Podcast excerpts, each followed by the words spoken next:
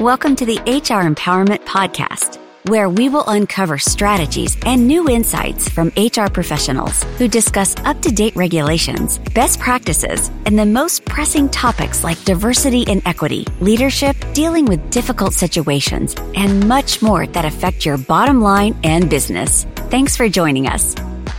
Hey, everybody. Wendy Sellers here, the HR lady. Welcome back to our conversation about shoving the CFO and the CHRO in the room together.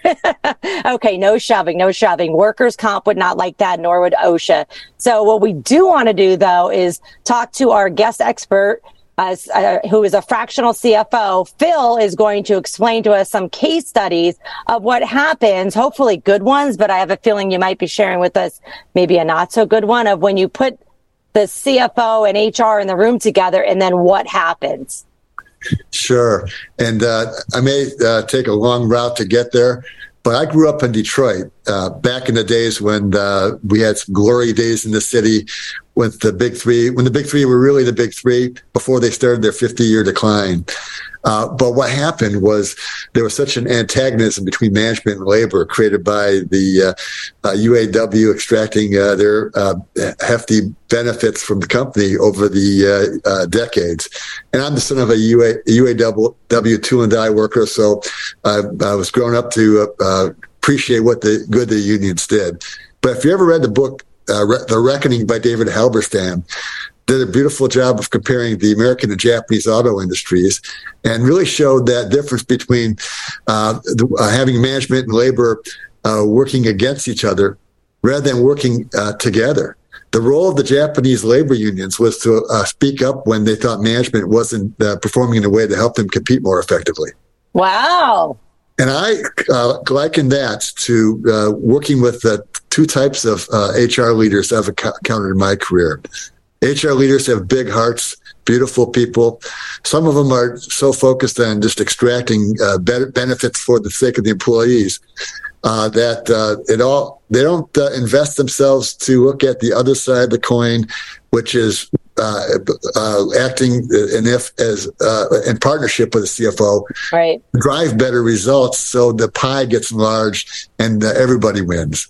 The, uh, my best relationships with HR leaders are the ones who I feel like are are we're combining our superpowers to. Right figure out how to get the the pie enlarged and we all win. More like the Japanese relationships of the auto industry than the American. Yeah. Really, yeah, that, I think that's a great way to explain it too. Is like the superpowers, right? But you just got to make sure they're real superpowers because I have experience in the past, and I still do once in a while, uh, where I'm working with people that are wearing the HR hat and they're not wearing a business hat, right? They're like, let's just give more and more and more to our employees, and it's I, I don't ever see a CFO, you know, going, yes, let's give everything away unless we're getting something back. And it's, it's, you know, there's a, there's all sides of business of saying I'd be more than happy to share the revenue with our employees as long as we're getting highly engaged employees, which means highly engaged managers, which means you have to actually provide feedback to all your employees, all your training, all your uh, uh, managers, and then I don't know, train your managers how to be managers, and then hold them accountable shocking what happens when you train people to do things and then hold them accountable that you might actually make money off the money that you're spending. It's, it's, it's this big wheel, but I, I appreciate looking at the numbers and going, Oh, that doesn't make sense. Thank you for explaining that to me. What other case study do you have here, Phil? Case study number two, you gave a perfect lead into uh, General Electric.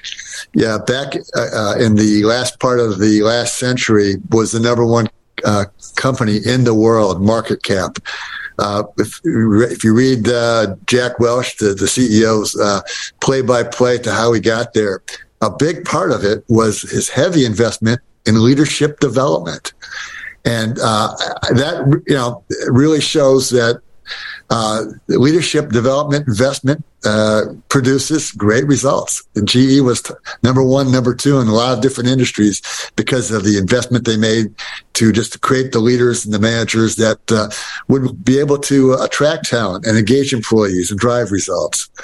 One of my favorite HR uh, finance uh, relationships I had was with uh, Bright House Networks in Florida, where uh, uh both the, the myself and the chief HR officer in Tampa were asked to move to Orlando to help create a Bright House Florida team that wanted to invest in creating a women's leadership circle. Linda, my HR friend, recognized that having finance training as part of that uh, training set program, development program was critical. So I would spend uh, a day of each year in front of uh, 15 uh, future leaders, uh, creating a, uh, running them through an intense program to get their financial game raised so they could be more effective leaders going going forward. And one of the most favorite uh, impactful things that I would do during my uh, uh, time there. Uh, investment in leadership, I think, is the probably the most compelling investment a business can make because that just leads to uh, retaining uh, strong talent, both by keeping the leaders around and having the people work for them want to work for them.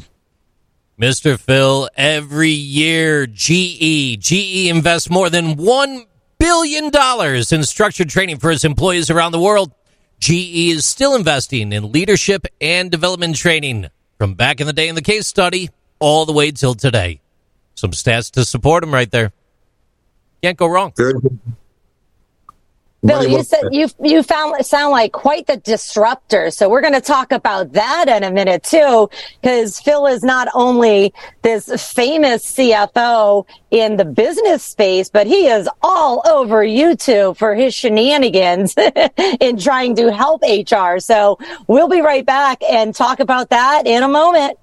Thank you for joining the HR Empowerment Podcast, brought to you by Aurora Training Advantage. We hope you've gained new insight and strategies to navigate the HR profession. We look forward to you joining us again on the HR Empowerment Podcast.